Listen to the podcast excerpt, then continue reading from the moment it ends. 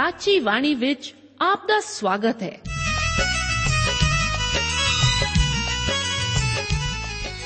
ਪ੍ਰਿय ਸ਼੍ਰੋਤਾ, ਇਹ ਸਾਚੀ ਬਾਣੀ ਕੀ ਹੈ? ਹੋਰ ਇਹ ਸਾਨੂੰ ਕਿੱਥੇ ਮਿਲੂਗੀ? ਇਹ ਸਾਚੀ ਬਾਣੀ ਦਾ ਸਾਡੇ ਜੀਵਨ ਵਿੱਚ ਲਾਭ ਕੀ ਹੈ? ਇਹਦਾ ਸਾਡੇ ਜੀਵਨ ਵਿੱਚ ਮੋਲ ਕੀ ਹੈ? ਇਹ ਸਾਰੇ ਪ੍ਰਸ਼ਨਾਂ ਦਾ ਉੱਤਰ ਸਾਨੂੰ ਇੱਕੋ ਹੀ ਜਗ੍ਹਾ ਲੱਭ ਸਕਦਾ ਹੈ ਤੇ ਉਹ ਹੈ ਜੀਵਤ ਵਚਨ ਧਰਮ ਸ਼ਾਸਤਰ ਬਾਈਬਲ। ਉਹੀ ਜੀਵਤ ਵਚਨ ਦਾ ਅਸੀਂ ਇਸ ਕਾਰਜਕ੍ਰਮ ਵਿੱਚ ਅਧਿਐਨ ਕਰਾਂਗੇ। ਤੇ ਹੁਣ ਪਵਿੱਤਰ ਸ਼ਾਸਤਰ ਬਾਈਬਲ ਦਾ ਅਧਿਐਨ ਸ਼ੁਰੂ ਕਰਨ ਤੋਂ ਪਹਿਲਾਂ ਅਸੀਂ ਆਪਣੇ ਮਨਾਂ ਨੂੰ ਤਿਆਰ ਕਰੀਏ ਇਸ ਭਜਨ ਨਾਲ।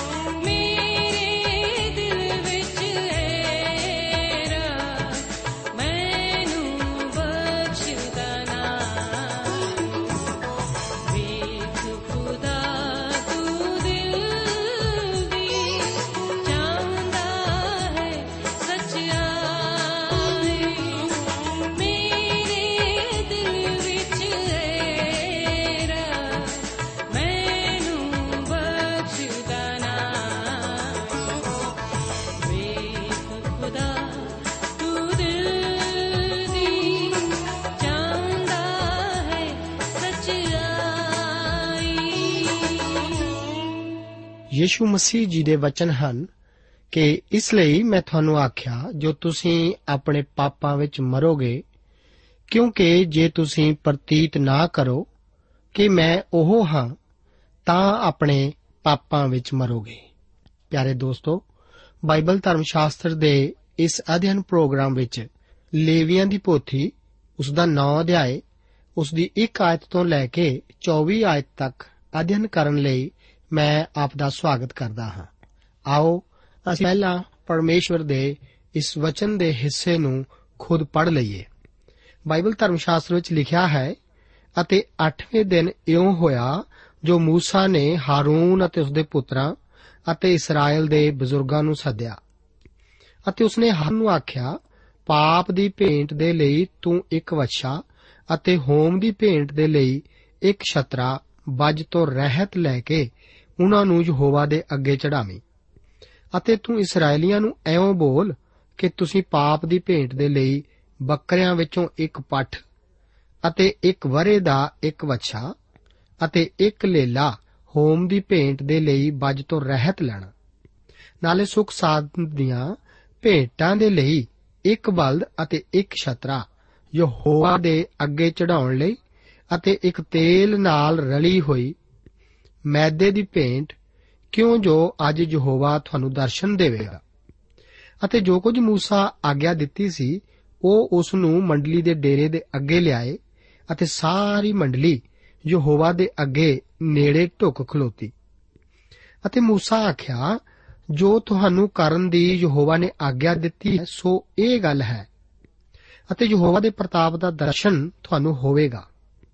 ਅਤੇ ਮੂਸਾ ਹਾਰੂਨ ਨੂੰ ਆਖਿਆ ਜਗਵੇਦੀ ਦੇ ਕੋਲ ਜਾ ਕੇ ਆਪਣੀ ਪਾਪ ਦੀ ਭੇਟ ਅਤੇ ਆਪਣੀ ਹੋਮ ਦੀ ਭੇਟ ਚੜਾਓ ਅਤੇ ਆਪਣੇ ਲਈ ਅਤੇ ਲੋਕਾਂ ਦੇ ਲਈ ਪ੍ਰਾਸ਼ਚਿਤ ਕਰ ਅਤੇ ਲੋਕਾਂ ਦੀ ਭੇਟ ਚੜਾ ਕੇ ਉਹਨਾਂ ਦੇ ਲਈ ਪ੍ਰਾਸ਼ਚਿਤ ਕਰ, ਜਿਹਾ ਯਹੋਵਾ ਨੇ ਆਗਿਆ ਦਿੱਤੀ। ਸੋ ਹਾਰੂਨ ਨੇ ਜਗਵੇਦੀ ਦੇ ਕੋਲ ਜਾ ਕੇ ਉਸ ਪਾਪ ਦੀ ਭੇਟ ਦੇ ਵੱਛੇ ਨੂੰ ਜੋ ਆਪਣੇ ਲਈ ਸੀ ਕਟਿਆ। ਅਤੇ ਹਾਰੂਨ ਦੇ ਪੁੱਤਰ ਉਸ ਦਾ ਲਹੂ ਉਸ ਦੇ ਕੋਲ ਲੈ ਆਏ ਅਤੇ ਉਸ ਨੇ ਆਪਣੀ ਉਂਗਲ ਲਹੂ ਵਿੱਚ ਡੋਬ ਕੇ ਉਸ ਨੂੰ ਜਗਵੇਦੀ ਦਿਆਂ ਸਿੰਘਾਂ ਉੱਤੇ ਪਾਇਆ ਅਤੇ ਜਗਵੇਦੀ ਦੇ ਹੇਠ ਲਹੂ ਡੋਲ ਦਿੱਤਾ। ਪਰ ਪਾਪ ਦੀ ਭੇਂਟ ਦੀ ਜਿਹੜੀ ਚਰਬੀ ਅਤੇ ਗੁਰਦੇ ਅਤੇ ਕਲੇਜੇ ਦੇ ਉੱਤੇ ਝਿੱਲੀ ਸੀ, ਸੋ ਉਸਨੇ ਜਗਵੇਦੀ ਦੇ ਉੱਤੇ ਸਾੜੀ, ਜਿਹਾ ਯਹੋਵਾ ਨੇ ਮੂਸਾ ਨੂੰ ਆਗਿਆ ਦਿੱਤੀ ਸੀ। ਅਤੇ ਮਾਸ ਅਤੇ ਖਲ ਨੂੰ ਉਸਨੇ ਡੇਰੇ ਤੋਂ ਬਾਹਰ ਅੱਗ ਨਾਲ ਸਾੜਿਆ ਅਤੇ ਉਸਨੇ ਹੋਮ ਦੀ ਭੇਂਟ ਨੂੰ ਕਟਿਆ ਅਤੇ ਹਾਰੂਨ ਦੇ ਪੁੱਤਰ ਉਸਦੇ ਕੋਲ ਲਹੂ ਲਿਆਏ, ਜਿਸ ਨੂੰ ਉਸਨੇ ਜਗਵੇਦੀ ਦੇ ਉੱਤੇ ਚੁਫੇਰੇ ਛਣਕਿਆ ਅਤੇ ਉਹ ਉਸਦੇ ਅੱਗੇ ਹੋਮ ਦੀ ਭੇਟ, ਉਸਦੇ ਟੋਟਿਆਂ ਅਤੇ ਉਸਦੇ ਸਿਰ ਸਣੇ ਲਿਆਏ ਅਤੇ ਉਸਨੇ ਉਹਨਾਂ ਨੂੰ ਜਗਵੇਦੀ ਉੱਤੇ ਸਾੜਿਆ ਅਤੇ ਉਸਨੇ ਆਂਦਰਾਂ ਨੂੰ ਅਤੇ ਲੱਤਾਂ ਨੂੰ ਧੋ ਕੇ ਜਗਵੇਦੀ ਦੇ ਉੱਤੇ ਉਹਨਾਂ ਨੂੰ ਹੋਮ ਦੀ ਬਲੀ ਦੇ ਉੱਤੇ ਸਾੜਿਆ। ਤਾਂ ਉਹ ਲੋਕਾਂ ਦੀ ਭੇਟ ਲਿਆਇਆ ਅਤੇ ਜਿਹੜੀ ਲੋਕਾਂ ਦੇ ਲਈ ਪਾਪ ਦੀ ਭੇਟ ਸੀ, ਉਸ ਬੱਕਰੇ ਨੂੰ ਲੈ ਕੇ ਉਸ ਨੂੰ ਕਟਿਆ ਅਤੇ ਪਹਿਲੋਂ ਵਾਂਗੂ ਉਸ ਨੂੰ ਪਾਪ ਦੇ ਲਈ ਚੜਾਇਆ ਅਤੇ ਉਸ ਨੇ ਹੋਮ ਦੀ ਭੇਂਟ ਲਿਆ ਕੇ ਉਸ ਨੂੰ ਵਿਧੀ ਦੇ ਅਨੁਸਾਰ ਚੜਾਇਆ ਅਤੇ ਉਹ ਮੈਦੇ ਦੀ ਭੇਂਟ ਲਿਆਇਆ ਅਤੇ ਉਸ ਤੋਂ ਇੱਕ ਮੁਠ ਭਰ ਕੇ ਉਸ ਨੂੰ ਜਗਵੇਦੀ ਦੇ ਉੱਤੇ ਸਵੇਰ ਦੇ ਹੋਮ ਦੇ ਕੋਲ ਸਾੜਿਆ। ਨਾਲੇ ਉਸਨੇ ਜਿਹੜੀ ਲੋਕਾਂ ਦੇ ਲਈ ਸੁਖ ਸਾਂਝ ਦੀਆਂ ਭੇਟਾਂ ਦੀ ਬਲੀ ਕਰਕੇ ਸੀ, ਉਸ ਬਲਦ ਅਤੇ ਛਤਰੇ ਨੂੰ ਕਟਿਆ ਅਤੇ ਹਾਰੂਨ ਦੇ ਪੁੱਤਰ ਅਤੇ ਉਸ ਦੇ ਕੋਲ ਲਹੂ ਆਏ ਜਿਸ ਨੂੰ ਉਸਨੇ ਜਗਵੇਦੀ ਦੇ ਚੁਫੇਰੇ ਛਿਣਕਿਆ। ਅਤੇ ਬਲਦ ਅਤੇ ਛਤਰੇ ਦੀ ਚਰਬੀ ਅਤੇ ਪੂਛ ਅਤੇ ਜੋ ਆਂਦਰਾਂ ਨੂੰ ਢੱਕਦੀ ਹੈ ਅਤੇ ਗੁਰਦੇ ਅਤੇ ਕਲੇਜੇ ਦੇ ਉੱਤੇ ਜਿਹੜੀ ਝਿੱਲੀ ਸੀ ਅਤੇ ਉਹਨਾਂ ਨੇ ਛਾਤੀਆਂ ਦੇ ਉੱਤੇ ਚਰਬੀ ਧਰੀ ਅਤੇ ਉਸਨੇ ਜਗਵੇਦੀ ਦੇ ਉੱਤੇ ਚਰਬੀ ਨੂੰ ਸਾੜਿਆ ਅਤੇ ਹਰੂਨ ਨੇ ਛਾਤੀਆਂ ਨੂੰ ਅਤੇ ਸੱਜੀ ਰਾਣ ਨੂੰ ਹਿਲਾਉਣ ਦੀ ਭੇਂਟ ਕਰਕੇ ਯਹੋਵਾ ਦੇ ਅੱਗੇ ਹਿਲਾਇਆ, ਜਿਹੀ ਮੂਸਾ ਨੇ ਆਗਿਆ ਦਿੱਤੀ ਸੀ। ਅਤੇ ਹਰੂਨ ਨੇ ਲੋਕਾਂ ਦੀ ਵੱਲ ਆਪਣਾ ਹੱਥ ਪਸਾਰ ਕੇ ਉਹਨਾਂ ਨੂੰ ਅਸੀਸ ਦਿੱਤੀ ਅਤੇ ਪਾਪ ਦੀ ਭੇਂਟ ਅਤੇ ਹੋਮ ਦੀ ਭੇਂਟ ਅਤੇ ਸੁਖ ਸਾਂਦ ਦੀਆਂ ਭੇਟਾਂ ਦੇ ਚੜਾਉਣ ਤੋਂ ਹਿਠਾ ਆਇਆ।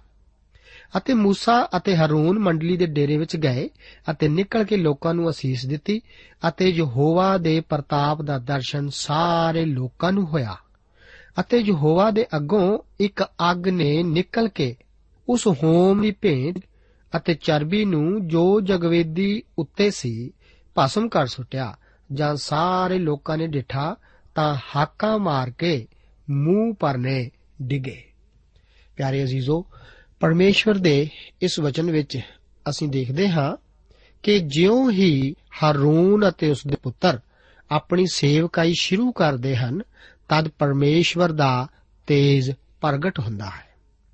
ਇਹ ਅਧਿਆਏ ਇਸ ਕਰਕੇ ਬੜਾ ਰੋਚਕ ਹੈ ਕਿਉਂਕਿ ਇਹ ਹਾਰੂਨ ਅਤੇ ਉਸ ਦੇ ਪੁੱਤਰਾਂ ਦੀ ਜਾਜਕਾਈ ਦੀ ਸੇਵਾ ਦੇ ਆਰੰਭ ਬਾਰੇ ਹੀ ਨਹੀਂ ਦੱਸਦਾ, ਪਰ ਇਹ ਜਾਜਕਾਂ ਦੀ ਰੋਜ਼ਾਨਾ ਦੀ ਵਿਧੀ ਦਾ ਵਿਸਥਾਰ ਨਾਲ ਵਰਣਨ ਵੀ ਕਰਦਾ ਹੈ। ਇੱਥੇ ਉਸ ਸਮੇਂ ਦਾ ਵਰਣਨ ਹੈ ਜਦੋਂ ਕਿ ਜਾਜਕ ਪਹਿਲੀ ਵਾਰ ਇੱਕ ਜਾਜਕ ਬਣਿਆ। ਭਾਵੇਂ ਕੋਈ ਹਰੂਨ ਦੇ ਘਰਾਣੇ ਵਿੱਚ ਜਨਮਿਆ ਹੋਵੇ, ਫਿਰ ਵੀ ਜਦੋਂ ਤੱਕ ਉਹ ਅੱਡ ਕਰਕੇ ਥਾਪਿਆ ਨਾ ਜਾਵੇ, ਉਹ ਪੂਰੀ ਤਰ੍ਹਾਂ ਇੱਕ ਜਾਜਕ ਨਹੀਂ ਹੋ ਸਕਦਾ ਸੀ। ਇਬਰਾਨੀ ਭਾਸ਼ਾ ਵਿੱਚ ਥਾਪਣ ਲਈ ਵਰਤੇ ਸ਼ਬਦ ਦਾ ਅਸਲੀ ਅਰਥ ਮੁਠੀ ਭਰਨਾ ਹੈ। ਇਸ ਦਾ ਮਤਲਬ ਇਹ ਹੈ ਕਿ ਅਸੀਂ ਪਰਮੇਸ਼ਵਰ ਕੋਲ ਖਾਲੀ ਹੱਥੀਂ ਆਉਂਦੇ ਹਾਂ। ਥਾਪਣਾ ਦਾ ਭਾਵ ਕੋਈ ਇਹ ਵਾਅਦਾ ਕਰਨ ਤੋਂ ਨਹੀਂ, ਕੋਈ ਪ੍ਰਚਾਰ ਲਈ ਬਾਹਰ ਜਾਵੇ ਜਾਂ ਪ੍ਰਭੂ ਲਈ ਹੋਰ ਕੁਝ ਕਰੇ। ਥਾਪਣਾ ਦਾ ਭਾਵ ਪਰਮੇਸ਼ਵਰ ਕੋਲ ਖਾਲੀ ਹੱਥੀਂ ਆ ਕੇ ਇਹ ਪੁੱਛਣ ਤੋਂ ਹੈ ਕਿ ਪ੍ਰਭੂ ਆਪ ਕੀ ਚਾਹੁੰਦੇ ਹੋ ਜੋ ਕਿ ਮੈਂ ਕਰਾਂ। ਉਹ ਹੀ ਭਰਦਾ ਹੈ। ਇਹੋ ਹੀ ਥਾਪਣ ਤੋਂ ਅਸਲ ਭਾਵ ਹੈ। ਕੁਝ ਲੋਕ ਸੋਚਦੇ ਹਨ ਕਿ ਥਾਪਣ ਦਾ ਭਾਵ ਪਰਮੇਸ਼ਵਰ ਕੋਲ ਕੁਝ ਵਸਤੂ ਲਿਆਉਣ ਤੋਂ ਹੈ। ਕੁਝ ਲੋਕ ਆਪਣੇ ਆਪ ਨੂੰ ਪਰਮੇਸ਼ਵਰ ਨੂੰ ਦੇ ਕੇ ਉਸ ਨੂੰ ਬਹੁਤ ਵੱਡੀ ਚੀਜ਼ ਦੇਣਾ ਸਮਝਦੇ ਸਨ। ਪਰ ਮੇਰੇ ਦੋਸਤੋ, ਅਜਿਹਾ ਕਰਕੇ ਅਸੀਂ ਪਰਮੇਸ਼ਵਰ ਨੂੰ ਬਹੁਤ ਕੁਝ ਨਹੀਂ ਦੇ ਰਹੇ। ਜਦੋਂ ਪਰਮੇਸ਼ਵਰ ਨੇ ਮੈਨੂੰ ਪਕੜਿਆ ਤਾਂ ਜੋ ਕੁਝ ਉਸ ਨੇ ਮੇਥੋਂ ਲਿਆ ਸੀ, ਉਹ ਤਾਂ ਮੇਰਾ ਪਾਪ ਹੀ ਸੀ। ਸਿਰਫ ਮੇਰਾ ਪਾਪ, ਥਾਪਣ ਦਾ ਭਾਵ ਉਹ ਸਥਾਪਿਤ ਕਰਨਾ ਹੈ, ਜੋ ਪਰਮੇਸ਼ਵਰ ਚਾਹੁੰਦਾ ਹੈ ਕਿ ਆਪ ਸਥਾਪਿਤ ਕਰੋ। ਉਸ ਉਦੇਸ਼ ਨੂੰ ਪੂਰਾ ਕਰਨਾ, ਜਿਸ ਲਈ ਆਪ ਜਨਮੇ ਸੀ। ਅਸੀਂ ਮਸੀਹ ਦੀ ਦੇਹ ਦੇ ਪੂਰਨ ਕਰਨ ਨੂੰ ਹੀ ਜਨਮੇ ਸੀ। ਮਸੀਹ ਇਸ ਕਰਕੇ ਜਨਮਿਆ ਸੀ ਕਿ ਜ਼ਮੀਨ ਉੱਤੇ ਆ ਕੇ ਪਰਮੇਸ਼ਵਰ ਦੀ ਇੱਛਾ ਨੂੰ ਪੂਰਾ ਕਰੇ ਤਾਂ ਕਿ ਸਾਨੂੰ ਉਸ ਦੇ ਤੇਜ ਵਿੱਚ ਦਾਖਲ ਕਰਾਵੇ। ਜਿਹਦੇ ਲਈ ਸਭੋ ਕੁਝ ਹੈ ਅਤੇ ਜਿਹਦੇ ਰਾਹੀਂ ਸਭੋ ਕੁਝ ਹੋਇਆ। ਉਸ ਨੂੰ ਜੋਗ ਸੀ ਪਈ ਬਹੁਤਿਆਂ ਪੁੱਤਰਾਂ ਨੂੰ ਤੇਜ ਵਿੱਚ ਲਿਆਉਂਦਿਆਂ ਉਹਨਾਂ ਦੇ ਮੁਕਤੀ ਦੇਣ ਵਾਲੇ ਆਗੂ ਨੂੰ ਦੁੱਖਾਂ ਦੇ ਦੁਆਰਾ ਸੰਪੂਰਨ ਕਰੇ। ਗੌਰ ਕਰੋ ਕਿ ਯੀਸ਼ੂ ਜੀ ਥਾਪੇ ਗਏ ਸਨ। ਉਹਨਾਂ ਦਾ ਇੱਕ ਉਦੇਸ਼ ਸੀ। ਇਸ ਅਧਿਆਏ ਵਿੱਚ ਯੀਸ਼ੂ ਜੀ ਦੇ ਅਹੁਦੇ ਉੱਤੇ ਧਿਆਨ ਦਿੱਤਾ ਗਿਆ ਹੈ, ਨਾ ਕਿ ਉਹਨਾਂ ਦੇ ਆਚਰਣ ਉੱਤੇ। ਯੀਸ਼ੂ ਜੀ ਹੀ ਉਸ ਉਦੇਸ਼ ਦੀ ਸਥਾਪਨਾ ਕਰ ਰਹੇ ਹਨ, ਜੋ ਕਿ ਉਹਨਾਂ ਦੇ ਅਹੁਦੇ ਦੇ ਦੌਰਾਨ ਪਰਮੇਸ਼ਵਰ ਵੱਲੋਂ ਉਹਨਾਂ ਨੂੰ ਸੌਂਪਿਆ ਗਿਆ ਸੀ। ਇਹ ਅਧਿਆਏ ਜਾਜਕਾਂ ਦੀ ਸੇਵਕਾਈ ਨਾਲ ਸੰਬੰਧਿਤ ਹੈ। 1 ਤੋਂ 7 ਆਇਤਾਂ ਵਿੱਚ ਅਸੀਂ ਹਾਰੂਨ ਨੂੰ ਆਪਣੀ ਸੇਵਕਾਈ ਲਈ ਤਿਆਰੀ ਕਰਦੇ ਵੇਖਦੇ ਹਾਂ। ਇਹ ਸਭ ਪਰਮੇਸ਼ਵਰ ਦੇ ਹੁਕਮ ਅਨੁਸਾਰ ਕੀਤਾ ਗਿਆ ਸੀ। 7 ਦਿਨਾਂ ਦੀਆਂ ਵਿਧੀਆਂ ਤੋਂ ਬਾਅਦ ਹੁਣ 8ਵੇਂ ਦਿਨ, ਹੁਣ ਹਾਰੂਨ ਆਪਣੀ ਬਤੌਰ ਮਹਾਜਾਜਕ ਸੇਵਾ ਨੂੰ ਆਰੰਭ ਕਰਦਾ ਹੈ। 8ਵਾਂ ਦਿਨ ਹਫ਼ਤੇ ਦਾ ਪਹਿਲਾ ਦਿਨ ਹੈ। ਇਸੇ ਦਿਨ ਯੀਸ਼ੂ ਜੀ ਮੁਰਦਿਆਂ ਵਿੱਚੋਂ ਜ਼ਿੰਦਾ ਹੋਏ ਸਨ। ਮਸੀਹ ਆਪਣੀ ਮੌਤ ਅਤੇ ਦੁਬਾਰਾ ਜ਼ਿੰਦਾ ਹੋਣ ਤੋਂ ਬਾਅਦ ਆਪਣੇ ਬਤੌਰ ਮਹਾਜਾਜਕ ਦੀ ਸੇਵਕਾਈ ਵਿੱਚ ਦਾਖਲ ਹੋਏ ਸਨ। ਇਬਰਾਨੀਆਂ ਦੀ ਪੱਤਰੀ ਉਸ ਦਾ 8 ਅਧਿਆਏ ਅਤੇ ਉਸ ਦੀ 4 ਆਇਤ ਅਤੇ 9 ਅਧਿਆਏ ਉਸ ਦੀ 10 ਤੋਂ 12 ਆਇਤ ਦੇ ਵਚਨ ਇਹ ਦੱਸਦੇ ਹਨ ਕਿ ਜੇਕਰ ਮਸੀਹ ਜੀ ਜ਼ਮੀਨ ਉੱਤੇ ਹੁੰਦੇ ਤਾਂ ਉਹ ਇੱਕ ਜਾਜਕ ਨਾ ਹੁੰਦੇ। ਇਹ ਉਹਨਾਂ ਦੇ ਸਵਰਗ ਵਿੱਚ ਉਠਾਏ ਜਾਣ ਤੋਂ ਬਾਅਦ ਹੀ ਹੋਇਆ ਕਿ ਉਹ ਸਵਰਗ ਬਿਨਾਂ ਹੱਥਾਂ ਤੋਂ ਬਣੇ ਡੇਰੇ ਵਿੱਚ ਇੱਕ ਮਹਾਜਾਜਕ ਬਣੇ ਸਨ। ਉਹ ਆਪਣੇ ਖੁਦ ਦੇ ਲਹੂ ਦੁਆਰਾ ਪਵਿੱਤਰ ਸਥਾਨ ਵਿੱਚ ਦਾਖਲ ਹੋਏ ਸਨ। ਜਦੋਂ ਹਾਰੂਨ ਹਫ਼ਤੇ ਦੇ ਪਹਿਲੇ ਦਿਨ ਬਤੌਰ ਮਹਾਜਾਜਕ ਆਪਣੇ ਅਹੁਦੇ ਵਿੱਚ ਦਾਖਲ ਹੋਇਆ ਤਾਂ ਉਸ ਦੇ ਚਾਰ ਪੁੱਤਰ ਗਵਾਹਾਂ ਦੇ ਤੌਰ ਤੇ ਉੱਥੇ ਮੌਜੂਦ ਸਨ। ਇਸੇ ਤਰ੍ਹਾਂ ਚਾਰ ਇੰਜੀਲਾਂ, ਮਸੀਹ ਦੀ ਮੌਤ ਅਤੇ ਉਸ ਦੇ ਦੁਬਾਰਾ ਜ਼ਿੰਦਾ ਹੋਣ ਦੀਆਂ ਗਵਾਹ ਹਨ। ਅੱਜ ਸਾਡਾ ਇੱਕ ਸੰਪੂਰਨ ਅਤੇ ਪੂਰਾ ਜਾਜਕ ਹੈ। ਉਹ ਸਿੱਧ ਹੋ ਕੇ ਉਹਨਾਂ ਸਭਨਾਂ ਦੀ, ਜਿਹੜੇ ਉਹਦੇ ਆਗਿਆਕਾਰ ਹਨ, ਸਦਾ ਦੀ ਗਤੀ ਦਾ ਕਾਰਨ ਹੋਇਆ। ਉਸ ਉੱਤੇ ਵਿਸ਼ਵਾਸ ਕਰਕੇ ਹੀ ਅਸੀਂ ਉਸ ਦੇ ਆਗਿਆਕਾਰੀ ਬਣਦੇ ਹਾਂ। ਅਤੇ ਜਦੋਂ ਅਸੀਂ ਉਸ ਦੀ ਇੱਛਾ ਨੂੰ ਪੂਰਾ ਕਰਨ ਦੀ ਕੋਸ਼ਿਸ਼ ਕਰਦੇ ਹਾਂ, ਮੇਰੇ ਦੋਸਤ ਥਾਪਨਾ ਇਹੀ ਹੈ।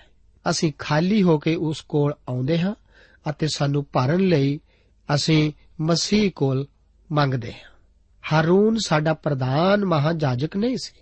ਉਸ ਨੂੰ ਆਪਣੇ ਆਪ ਲਈ ਇੱਕ ਪਾਪ ਬਲੀ ਦੇਣ ਦੀ ਜ਼ਰੂਰਤ ਸੀ। ਇਹ ਮਹਾਜਾਜਕ ਸਾਡੇ ਵੱਡੇ ਸਰਵਜਨਕ ਮੌਕਿਆਂ ਦੀ ਸ਼ੁਰੂਆਤ ਆਪਣੇ ਆਪ ਵਾਸਤੇ ਇੱਕ ਬਲੀ ਚੜਾਉਣ ਤੋਂ ਬਾਅਦ ਹੀ ਕਰਦਾ ਸੀ। ਇਸ ਦੁਆਰਾ ਉਹ ਇਹੀ ਐਲਾਨ ਕਰਦਾ ਸੀ ਕਿ ਉਹ ਮਸੀਹ ਨਹੀਂ ਸੀ, ਪਰ ਉਹ ਤੋਂ ਬਾਅਦ ਵਿੱਚ ਹੀ ਇੱਕ ਹੋਰ ਆਉਣ ਵਾਲਾ ਸੀ। ਉਹ ਹੀ ਪ੍ਰਧਾਨ ਮਹਾਜਾਜਕ ਹੋਵੇਗਾ, ਜਿਹਨੂੰ ਉਹਨਾਂ ਪ੍ਰਧਾਨ ਜਾਜਕਾਂ ਵਾਂਗੂ ਲੋੜ ਨਹੀਂ। ਭਈ ਪਹਿਲਾਂ ਆਪਣਿਆਂ ਅਤੇ ਫਿਰ ਪਰਜਾਂ ਦੇ ਪਾਪਾਂ ਲਈ ਬਲੀਦਾਨ ਨਿਤ ਚੜਾਇਆ ਕਰੇ। ਕਿਉਂ ਜੋ ਉਹ ਇੱਕੋ ਵਾਰ ਇਹ ਕਰ ਗੁਜ਼ਰਿਆ, ਜਦੋਂ ਆਪਣੇ ਆਪ ਨੂੰ ਚੜਾ ਦਿੱਤਾ। ਹਾਰੂਨ ਨੂੰ ਇੱਕ ਹੁਕਮ ਦਿੱਤਾ ਗਿਆ ਸੀ ਕਿ ਉਹ ਲੋਕਾਂ ਨੂੰ ਇਹ ਕਹੇ ਕਿ ਉਹ ਦੋਸ਼ ਬਲੀ ਤੋਂ ਬਗੈਰ ਸਾਰੀਆਂ ਭੇਟਾਂ ਪਰਮੇਸ਼ਵਰ ਦੇ ਸਨਮੁਖ ਲਿਆਉਣ। ਸ਼ੁਰੂ ਸ਼ੁਰੂ ਵਿੱਚ ਦੋਸ਼ ਬਲੀ ਦੇ ਲਿਆਉਣ ਦੀ ਕੋਈ ਜ਼ਰੂਰਤ ਨਹੀਂ ਸੀ, ਕਿਉਂਕਿ ਇੱਕ ਦੋਸ਼ ਦਾ ਪਾਪ ਭਰਨ ਲਈ ਕੋਈ ਸਮਾਂ ਇਸ ਦੇ ਵਿਚਕਾਰ ਨਹੀਂ ਸੀ। ਪ੍ਰਭੂ ਦਾ ਤੇਜ ਉਸ ਦਿਨ ਉਹਨਾਂ ਅੱਗੇ ਪ੍ਰਗਟ ਹੋਣ ਵਾਲਾ ਸੀ। ਇਹ ਸਭ ਇਸ ਨੂੰ ਦਿਖਾਉਣ ਵਾਸਤੇ ਸੀ ਕਿ ਮਸੀਹ ਦੀ ਮੌਤ ਦੇ ਵਸੀਲੇ ਰਾਹੀਂ ਮਹਾਜਾਜਕ ਦੇ ਜ਼ਿੰਦਾ ਹੋ ਕੇ ਪਰਮੇਸ਼ਵਰ ਦੇ ਸੱਜੇ ਹੱਥ ਵਿਰਾਜਮਾਨ ਹੋਣ ਦਾ ਰਾਸਤਾ ਹੀ ਉਹ ਰਾਸਤਾ ਹੈ ਜਿਸ ਦੁਆਰਾ ਸਾਡੀ ਪਹੁੰਚ ਪਰਮੇਸ਼ਵਰ ਤੱਕ ਬਣਦੀ ਹੈ। ਸੱਤ ਆਇਤ ਵਿੱਚ ਅਸੀਂ ਦੇਖਦੇ ਹਾਂ ਕਿ ਹਾਰੂਨ ਨੂੰ ਮੂਸਾ ਨੇ ਆਖਿਆ ਜਗ ਵੇਦੀ ਦੇ ਕੋਲ ਜਾ ਕੇ ਆਪਣੀ ਪਾਪ ਦੀ ਭੇਂਟ ਅਤੇ ਆਪਣੀ ਹੋਮ ਦੀ ਭੇਂਟ ਚੜਾਓ ਅਤੇ ਆਪਣੇ ਲਈ ਅਤੇ ਲੋਕਾਂ ਦੇ ਲਈ ਪ੍ਰਾਸ਼ਚਿਤ ਕਰ ਅਤੇ ਲੋਕਾਂ ਦੀ ਭੇਂਟ ਚੜਾ ਕੇ ਉਹਨਾਂ ਦੇ ਲਈ ਪ੍ਰਾਸ਼ਚਿਤ ਕਰ ਜਿਹਾ ਯਹੋਵਾ ਨੇ ਆਗਿਆ ਦਿੱਤੀ ਸੀ। ਲੋਕ ਉਸ ਦੀ ਆਗਿਆ ਦਾ ਪਾਲਨ ਕਰਦੇ ਹਨ ਅਤੇ ਮੂਸਾ ਉਹਨਾਂ ਨੂੰ ਭਰੋਸਾ ਦਿਵਾਉਂਦਾ ਹੈ ਕਿ ਪਰਮੇਸ਼ਵਰ ਦਾ ਤੇਜ ਉਹਨਾਂ ਦੇ ਅੱਗੇ ਪ੍ਰਗਟ ਹੋਏਗਾ। 8 ਤੋਂ 11 ਆਇਤਾਂ ਵਿੱਚ ਹਾਰੂਨ ਦੁਆਰਾ ਪਾਪ ਬਲੀ ਦੇ ਚੜਾਉਣ ਦਾ ਜ਼ਿਕਰ ਹੈ। ਇਹ ਆਇਤਾਂ ਸਾਨੂੰ ਦੱਸਦੀਆਂ ਹਨ ਕਿ ਹਾਰੂਨ ਕਿਸ ਤਰ੍ਹਾਂ ਪਾਪ ਬਲੀ ਦੀ ਵਿਧੀ ਨੂੰ ਕਿਸ ਤਰ੍ਹਾਂ ਪਰਮੇਸ਼ਵਰ ਦੇ ਹਰ ਹੁਕਮ ਦੇ ਅਨੁਸਾਰ ਪੂਰਾ ਕਰਦਾ ਹੈ। ਪਾਪ ਬਲੀ ਪਹਿਲਾਂ ਚੜਾਈ ਜਾਂਦੀ ਸੀ। ਕਿਉਂ? ਜਦੋਂ ਬਲੀਆਂ ਪਹਿਲਾਂ ਪੇਸ਼ ਕੀਤੀਆਂ ਗਈਆਂ ਸਨ, ਤਾਂ ਹੋਮ ਬਲੀ ਪਹਿਲਾਂ ਪੇਸ਼ ਕੀਤੀ ਗਈ ਸੀ। ਅਤੇ ਪਾਪ ਬਲੀ ਆਖਰ ਵਿੱਚ ਆਉਂਦੀ ਸੀ।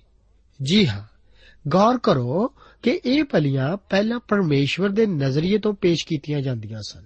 ਪਰ ਹੁਣ ਅਸੀਂ ਮਨੁੱਖੀ ਨਜ਼ਰੀਏ ਤੋਂ ਪਰਮੇਸ਼ਵਰ ਕੋਲ ਆਪਣੀ ਪਹੁੰਚ ਬਣਾ ਰਹੇ ਹਾਂ। ਮਨੁੱਖ ਬਤੌਰ ਇੱਕ ਪਾਪੀ ਪਰਮੇਸ਼ਵਰ ਕੋਲ ਆਉਂਦਾ ਹੈ। ਮੇਰੇ ਦੋਸਤ, ਆਪ ਅਤੇ ਮੈਂ ਪਾਪੀਆਂ ਦੀ ਤਰ੍ਹਾਂ ਹੀ ਪਰਮੇਸ਼ਵਰ ਕੋਲ ਆਉਂਦੇ ਹਾਂ। ਪਹਿਲਾਂ ਤਾਂ ਇਹ ਪਾਪ ਦਾ ਸਵਾਲ ਹੀ ਹੈ, ਜਿਸ ਦਾ ਨਿਪਟਾਰਾ ਪਹਿਲਾਂ ਹੋਣਾ ਜ਼ਰੂਰੀ ਹੈ। ਆਪਸੀਆਂ ਦੀ ਪੱਤਰੀ ਇੱਕ ਅਧਿਆਇ ਉਸ ਦੀ 7 ਆਇਤ ਦੇ ਵਚਨ ਹਨ ਕਿ ਜਿਹਦੇ ਵਿੱਚ ਉਸ ਲਹੂ ਦੇ ਦੁਆਰਾ ਸਾਨੂੰ ਨਿਸਤਾਰਾ, ਅਰਥਾਤ ਅਪਰਾਧਾਂ ਦੀ ਮਾਫੀ, ਉਹਦੀ ਕਿਰਪਾ ਦੇ ਧਨ ਅਨੁਸਾਰ ਮਿਲਦੀ ਹੈ। ਇਸ ਤੋਂ ਬਾਅਦ 12 ਤੋਂ ਲੈ ਕੇ 16 ਆਇਤਾਂ ਵਿੱਚ ਹਾਰੂਨ ਦੁਆਰਾ ਹੋਮ ਬਲੀ ਦੇ ਚੜਾਉਣ ਦਾ ਬਿਆਨ ਹੈ। ਇਹ ਹੋਮ ਦੀ ਬਲੀ ਚੜਾਉਣ ਵਿੱਚ ਹਰ ਛੋਟੀ ਤੋਂ ਛੋਟੀ ਹਦਾਇਤ ਦਾ ਬੜੀ ਬਾਰੀਕੀ ਨਾਲ ਆਗਿਆ ਪਾਲਨ ਕੀਤਾ ਜਾਂਦਾ ਸੀ। ਹੁਣ ਲੋਕਾਂ ਲਈ ਪਾਪ ਬਲੀ ਅਤੇ ਦੋਸ਼ ਬਲੀ ਨੂੰ ਪੇਸ਼ ਕੀਤਾ ਜਾਂਦਾ ਹੈ। ਇਹ ਸਭ ਮਸੀਹ ਦੀ ਹੀ ਇੱਕ ਤਸਵੀਰ ਹੈ। ਅਸ਼ਾਇਆ ਨਵੀ 53 ਅਧਿਆਏ ਉਸ ਦੀ 10 ਆਇਤ ਦੇ ਵਚਨ ਹਨ ਕਿ ਯਹੋਵਾ ਨੂੰ ਪਾਇਆ ਕਿ ਉਸ ਨੂੰ ਕੁਚਲੇ ਅਤੇ ਸੋਗ ਵਿੱਚ ਪਾਵੇ। ਜਦ ਤੂੰ ਉਸ ਦੀ ਜਾਨ ਨੂੰ ਦੋਸ਼ ਦੀ ਬਲੀ ਠਹਿਰਾਵੇਂ, ਤਾਂ ਉਹ ਆਪਣੀ ਅੰਸ ਨੂੰ ਵੇਖੇਗਾ। ਉਹ ਆਪਣੇ ਦਿਨ ਲੰਮੇ ਕਰੇਗਾ ਅਤੇ ਯਹੋਵਾ ਦੀ ਭੌਣੀ ਉਹਦੇ ਹੱਥ ਵਿੱਚ ਸਫਲ ਹੋਵੇਗੀ। ਦੂਸਰਾ ਕੋਰਿੰਥੀਆਂ ਦੀ ਪੱਤਰੀ 5 ਅਧਿਆਇ ਉਸ ਦੀ 21 ਆਇਤ ਵਿੱਚ ਵੀ ਪੌਲਸ ਰਸੂਲ ਪਵਿੱਤਰ ਆਤਮਾ ਦੀ ਪ੍ਰੇਰਣਾ ਦੁਆਰਾ ਲਿਖਦਾ ਹੈ ਕਿ ਉਹਨੇ ਉਸ ਨੂੰ ਜਿਹੜਾ ਪਾਪ ਦਾ ਜਾਣੂ ਨਹੀਂ ਸੀ, ਸਾਡੀ ਖਾਤਰ ਪਾਪ ਠਹਿਰਾਇਆ, ਤਾਂ ਜੋ ਅਸੀਂ ਉਸ ਵਿੱਚ ਹੋ ਕੇ ਪਰਮੇਸ਼ਵਰ ਦਾ ਧਰਮ ਬਣੀਏ। ਪਾਪ ਬਲੀ ਨੂੰ ਠਹਿਰਾਇਆ ਗਿਆ ਹੈ। ਸਾਰੇ ਸੰਸਾਰ ਦੇ ਪਾਪਾਂ ਨੂੰ ਮਸੀਹ ਉੱਤੇ ਇੱਕ ਮਹਾਨ ਗਲੋਬ ਜਾਂ ਗੋਲੇ ਦੀ ਤਰ੍ਹਾਂ ਪਾਪਮਈ ਸਾਰੇ ਸੰਸਾਰ ਨੂੰ ਮਸੀਹ ਉੱਤੇ ਡੋਲਿਆ ਗਿਆ ਸੀ। ਉਹ ਖੁਦ ਤਾਂ ਪਾਪ ਤੋਂ ਜਾਣੂ ਨਹੀਂ ਸੀ। ਪਰ ਸਾਨੂੰ ਪਰਮੇਸ਼ਵਰ ਦੀ ਨਜ਼ਰ ਵਿੱਚ ਧਰਮੀ ਠਹਿਰਾਉਣ ਲਈ ਉਸ ਨੂੰ ਸਾਡੀ ਖਾਤਰ ਪਾਪ ਠਹਿਰਾਇਆ ਗਿਆ ਸੀ। 17 ਤੋਂ 21 ਆਇਤਾਂ ਵਿੱਚ ਹਾਰੂਨ ਦੁਆਰਾ ਸੁਖ ਸਾਂਦ ਦੀਆਂ ਬਲੀਆਂ ਅਤੇ ਮੈਦੇ ਦੀ ਭੇਟ ਚੜਾਉਣ ਦਾ ਜ਼ਿਕਰ ਹੈ। ਇਹਨਾਂ ਬਾਰੇ ਦੱਸਿਆ ਗਿਆ ਹੈ ਕਿ ਉਹ ਮੈਦੇ ਦੀ ਭੇਟ ਲਿਆਇਆ ਅਤੇ ਉਸ ਤੋਂ ਇੱਕ ਮੁਠ ਭਰ ਕੇ ਉਸ ਨੂੰ ਜਗਵੇਦੀ ਦੇ ਉੱਤੇ ਸਵੇਰ ਦੇ ਹੋਮ ਦੇ ਕੋਲ ਸਾੜਿਆ। ਨਾਲੇ ਉਸਨੇ ਜਿਹੜੀ ਲੋਕਾਂ ਦੇ ਲਈ ਸੁਖ ਸਾਂਦ ਦੀਆਂ ਭੇਟਾਂ ਦੀ ਬਲੀ ਕਰਕੇ ਸੀ, ਉਸ ਬਲਦ ਅਤੇ ਛਤਰੇ ਨੂੰ ਕਟਿਆ ਅਤੇ ਹਰੂਨ ਦੇ ਪੁੱਤਰ ਉਸ ਦੇ ਕੋਲ ਲਹੂ ਲਿਆਏ, ਜਿਸ ਨੂੰ ਉਸਨੇ ਜਗਵੇਦੀ ਦੇ ਉੱਤੇ ਚੁਫੇਰੇ ਛਿਣਕਿਆ। ਅਤੇ ਬਲਦ ਅਤੇ ਛਤਰੇ ਦੀ ਚਰਬੀ ਅਤੇ ਪੂਛ ਅਤੇ ਜੋ ਆਂਦਰਾਂ ਨੂੰ ਢੱਕਦੀ ਹੈ ਅਤੇ ਗੁਰਦੇ ਅਤੇ ਕਲੇਜੇ ਦੇ ਉੱਤੇ ਜਿਹੜੀ ਝਿੱਲੀ ਸੀ ਅਤੇ ਉਹਨਾਂ ਨੇ ਛਾਤੀਆਂ ਦੇ ਉੱਤੇ ਚਰਬੀ ਧਰੀ ਅਤੇ ਉਸ ਨੇ ਜਗਵੇਦੀ ਦੇ ਉੱਤੇ ਚਰਬੀ ਨੂੰ ਸਾੜਿਆ ਅਤੇ ਹਰੂਨ ਨੇ ਛਾਤੀਆਂ ਨੂੰ ਅਤੇ ਸੱਜੀ ਰਾਣ ਨੂੰ ਹਿਲਾਉਣ ਦੀ ਭੇਂਟ ਕਰਕੇ ਯਹੋਵਾ ਦੇ ਅੱਗੇ ਹਿਲਾਇਆ, ਜਿਹੀ ਮੂਸਾ ਨੇ ਆਗਿਆ ਦਿੱਤੀ ਸੀ। ਮੈਦੇ ਦੀ ਭੇਂਟ ਰੋਜ਼ਾਨਾ ਦੇ ਨੇਮ ਤੋਂ ਬਾਅਦ ਦਿੱਤੀ ਗਈ ਸੀ। ਸੁਖ ਸਾਨ ਦੀ ਬਲੀ ਵੀ ਠੀਕ ਇਸੇ ਤਰ੍ਹਾਂ ਕੀਤਾ ਗਿਆ ਸੀ। ਹਾਰੂਨ ਸਾਰੀ ਕੌਮ ਦਾ ਪ੍ਰਤੀਨਿਧ ਹੁੰਦਾ ਹੋਇਆ ਲਹੂ ਦੇ ਛਿੜਕਾਓ ਦੁਆਰਾ ਬਲੀਆਂ ਨੂੰ ਪ੍ਰਭੂ ਦੇ ਅੱਗੇ ਪੇਸ਼ ਕਰਦਾ ਹੈ। ਇਸ ਤਰ੍ਹਾਂ ਲੋਕ ਕਬੂਲ ਕੀਤੇ ਗਏ ਹਨ। ਇਸ ਤੋਂ ਬਾਅਦ ਹੁਣ ਅਸੀਸਾਂ ਦਾ ਮਿਲਣਾ ਹੈ। 9 ਅਧਿਆਏ, ਉਸ ਦਾ 22 ਤੋਂ 24 ਆਇਤਾਂ ਵਿੱਚ ਅਸੀਂ ਦੇਖਦੇ ਹਾਂ ਕਿ ਹਾਰੂਨ ਲੋਕਾਂ ਨੂੰ ਅਸੀਸ ਦਿੰਦਾ ਹੈ ਅਤੇ ਪ੍ਰਭੂ ਦਾ ਤੇਜ ਪ੍ਰਗਟ ਹੁੰਦਾ ਹੈ। ਵਚਨ ਵਿੱਚ ਲਿਖਿਆ ਹੈ ਕਿ ਹਾਰੂਨ ਨੇ ਲੋਕਾਂ ਦੀ ਵੱਲ ਆਪਣਾ ਹੱਥ ਪਸਾਰ ਕੇ ਉਹਨਾਂ ਨੂੰ ਅਸੀਸ ਦਿੱਤੀ ਅਤੇ ਪਾਪ ਦੀ ਭੇਂਟ ਅਤੇ ਹੋਮ ਦੀ ਭੇਂਟ ਅਤੇ ਸੁਖ ਸਾਧ ਦੀਆਂ ਭੇਟਾਂ ਦੇ ਚੜਾਉਣ ਤੋਂ ਹਿਠਾ ਆਇਆ ਅਤੇ موسی ਤੇ ਹਾਰੂਨ ਮੰਡਲੀ ਦੇ ਡੇਰੇ ਵਿੱਚ ਗਏ ਅਤੇ ਨਿਕਲ ਕੇ ਲੋਕਾਂ ਨੂੰ ਅਸੀਸ ਦਿੱਤੀ ਅਤੇ ਯਹੋਵਾ ਦੇ ਪ੍ਰਤਾਪ ਦਾ ਦਰਸ਼ਨ ਸਾਰੇ ਲੋਕਾਂ ਨੂੰ ਹੋਇਆ ਅਤੇ ਯਹੋਵਾ ਦੇ ਅੱਗੋਂ ਇੱਕ ਅੱਗ ਨੇ ਨਿਕਲ ਕੇ ਉਸ ਹੋਮ ਦੀ ਭੇਂਟ ਅਤੇ ਚਰਬੀ ਨੂੰ ਜੋ ਜਗਵੇਦੀ ਉੱਤੇ ਸੀ, ਭਸਮ ਕਰ ਸੁੱਟਿਆ। ਜਾਂ ਸਾਰੇ ਲੋਕਾਂ ਨੇ ਡਿਠਾ ਤਾਂ ਹਾਕਾ ਮਾਰ ਕੇ ਮੂੰਹ ਦੇ ਪਰਨੇ ਡਿੱਗੇ। ਅਸੀਸ ਤਿੰਨਾਂ ਭੇਟਾਂ ਦੇ ਚੜਾਉਣ ਤੋਂ ਬਾਅਦ ਮਿਲੀ ਭਾਵ ਪਾਪ ਦੀ ਭੇਂਟ, ਹੋਮ ਦੀ ਭੇਂਟ ਅਤੇ ਸੁਖ ਸਾਧ ਦੀ ਭੇਂਟ ਤੋਂ ਬਾਅਦ। ਫਿਰ ਇਸ ਤੋਂ ਬਾਅਦ ਮੂਸਾ ਅਤੇ ਹਾਰੂਨ ਤੰਬੂ ਦੇ ਅੰਦਰ ਚਲੇ ਗਏ। ਇਸ ਤਰ੍ਹਾਂ ਜਾਪਦਾ ਹੈ ਕਿ ਸ਼ਾਮ ਦੀ ਭੇਂਟ ਦੇ ਦੌਰਾਨ ਉਹ ਲੋਕਾਂ ਨੂੰ ਅਸੀਸ ਦੇਣ ਵਾਸਤੇ ਅੱਗੇ ਆਏ ਅਤੇ ਇਸ ਵੇਲੇ ਪ੍ਰਭੂ ਦਾ ਤੇਜ ਪ੍ਰਗਟ ਹੋਇਆ ਸੀ। ਹੁਣ ਸਭ ਪੂਰਨ ਮੁਕੰਮਲ ਹੈ। ਲੋਕ ਦੁਹਾਈ ਦਿੰਦੇ ਅਤੇ ਉਸਤਤ ਕਰਦੇ ਹੋਏ, ਪਰਮੇਸ਼ਵਰ ਦੇ ਨਾਮ ਦੀ ਸਲਾਹਤ ਕਰਦੇ ਹੋਏ ਆਪਣੇ ਆਪਣੇ ਮੂੰਹ ਪਰਨੇ ਡਿੱਗ ਜਾਂਦੇ ਹਨ। ਅੱਜ ਮਸੀਹ ਮੇਰੇ ਅਤੇ ਆਪ ਵਾਸਤੇ ਪਵਿੱਤਰ ਸਥਾਨ ਵਿੱਚ, ਜੋ ਕਿ ਸਵਰਗ ਵਿੱਚ ਹੈ, ਹਾਜ਼ਰ ਹੋਣ ਵਾਸਤੇ ਦਾਖਲ ਹੋ ਚੁੱਕਾ ਹੈ। ਮੇਰੇ ਦੋਸਤ, ਇਸ ਜ਼ਿੰਦਾ ਮਸੀਹ ਨੂੰ ਫੜੀ ਰੱਖੋ। ਉਸ ਦੀ ਉਸਤਤ ਕਰਦੇ ਹੋਏ ਅਤੇ ਉਸ ਦੇ ਨਾਮ ਨੂੰ ਉੱਚਾ ਕਰਦੇ ਹੋਏ ਉਸ ਅੱਗੇ ਡਿੱਗ ਜਾਓ। ਉਹ ਆਪ ਨੂੰ ਅਸੀਸ ਦੇਵੇਗਾ। ਪ੍ਰਭੂ ਆਪ ਨੂੰ ਅੱਜ ਦੇ ਇਹਨਾਂ ਵਚਨਾਂ ਨਾਲ ਅਸੀਸ ਦੇਵੇ।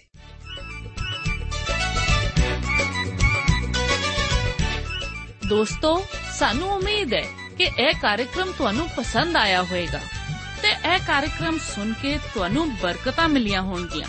ਜੇ ਤੁਸੀਂ ਇਹ ਕਾਰਜਕ੍ਰਮ ਦੇ ਬਾਰੇ ਕੁਝ ਪੁੱਛਣਾ ਚਾਹੁੰਦੇ ਹੋ, ਤੇ ਸਾਨੂੰ ਇਸ ਪਤੇ ਤੇ ਲਿਖੋ।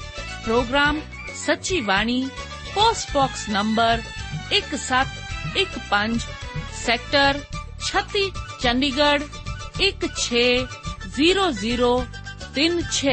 160036 ਪਤਾ ਇੱਕ ਵਾਰ ਫੇਰ ਸੁਣ ਲਓ program Sachi Bani post box number 1715 sector 36 Chandigarh 160036 ਸਾਡਾ ਈਮੇਲ ਪਤਾ ਹੈ punjabi.ttb@twr.in ਪਤਾ ਇੱਕ ਵਾਰ ਫੇਰ ਸੁਣ ਲਓ punjabi.ttb@twr.in ਹੁਣ ਸਾਡੇ ਪ੍ਰੋਗਰਾਮ ਦਾ ਸਮੇਂ ਸਮਾਪਤ ਹੁੰਦਾ ਹੈ। ਉਮੀਦ ਹੈ ਅਗਲੇ ਪ੍ਰੋਗਰਾਮ ਵਿੱਚ ਤੁਹਾਡੇ ਨਾਲ ਫੇਰ ਪੇਂਟ ਹੋਏਗੀ। ਰੱਬ ਤੁਹਾਨੂੰ ਬਰਕਤ ਦੇ।